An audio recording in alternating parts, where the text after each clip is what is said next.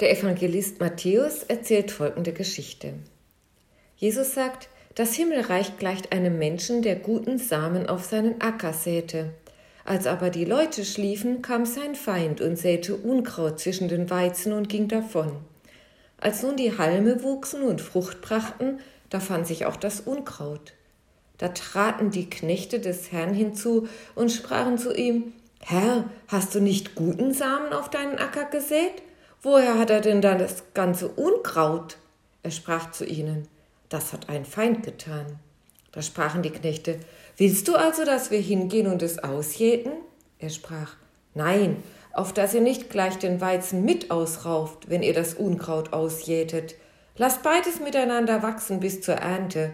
Und um die Erntezeit will ich zu den Schnittern sagen, sammelt zuerst das Unkraut und bindet es in Bündel, damit man es verbrenne aber den Weizen sammelt in meine Scheune. Ich stell sie mir vor, die Knechte, wie sie da auf dem Acker stehen und sich fragen, woher kommt das ganze Unkraut? Gute Frage, finde ich. Jahrhunderte alt übrigens. Woher kommt das Unkraut in meinem Leben? Woher kommt das Böse? Schließlich bemühe ich mich eigentlich doch immer um das Gute.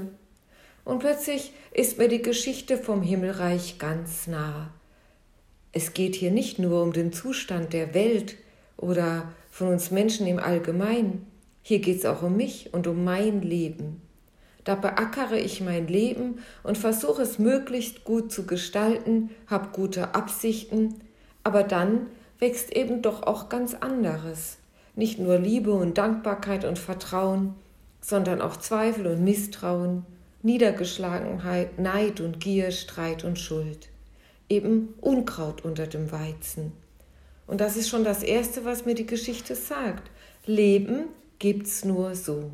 Unser Miteinander in dieser Welt gibt's nur so. Mit Weizen und mit Unkraut. Die Knechte stehen also auf dem Unkraut übersäten Acker. Vielleicht packt in einen die Wut und er schimpft los, wenn ich den erwische, der das getan hat. Und dann folgen wilde Rachefantasien und Verwünschungen. Ich glaube, ich weiß, wer sowas macht, sagt vielleicht ein anderer und hat schon längst innerlich eine Liste aufgestellt von seinen Feinden und wilde Schuldzuweisungen gemacht.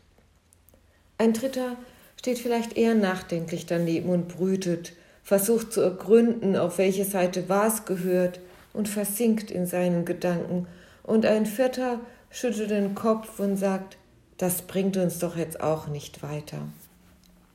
Schuldige suchen, zum Angriff übergehen, meinen genau zu wissen, wer dahinter steckt oder wo das Problem liegt, frustriert in sich selbst versinken, ich kenne das alles nur zu gut. Und eben auch, dass Dinge geschehen, die überhaupt nicht gut sind, und ich kann nur hilflos zuschauen. Die Knechte wollen also handeln. Sie sehen, da wächst was, das ist nicht gut, und deshalb wollen sie das Unkraut ausreißen. Klar, was böse ist, muss weg. Aber der Bauer widerspricht.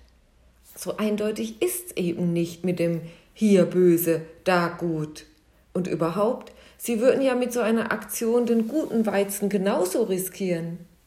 Der Bauer bleibt erstaunlich gelassen. Er lebt hoffnungsvoll. Und hoffnungsvoll leben heißt nicht die Schlechtigkeit der Welt täglich neu entdecken und beklagen, sondern das Bestmögliche entgegensetzen. Der Weizen wird reifen. Und das darf nicht gefährdet werden. Gutes und Schädliches bleiben also nebeneinander bestehen, aber die Entscheidung darüber, was wirklich auf die eine oder auf der anderen Seite, auf die andere Seite gehört, muss nicht jetzt sein, nicht in diesem Leben. Denn am Ende werde nicht ich entscheiden, was wirklich gut war und was nicht.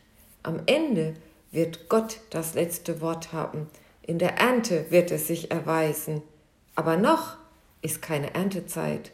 Noch sind wir wie die Knechte, die über das Feld blicken. Noch ist es nicht an uns ein Urteil zu fällen. Wir mögen zwar mit Sorge das Unkraut sehen, aber wir können ja dafür sorgen, dass das Gute wächst. Noch haben wir Zeit mitzuwirken.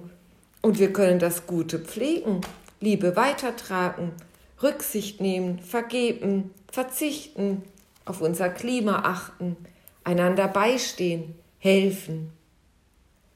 Der Bauer lebt hoffnungsvoll und das lässt ihn zuversichtlich sein. Und diese Zuversicht gibt die Geschichte mit ins neue Jahr, was auch immer kommt. Gott wird nicht zulassen, dass das Unkraut den Weizen erstickt. Der gute Same wird heranwachsen, allem Bösen zum Trotz.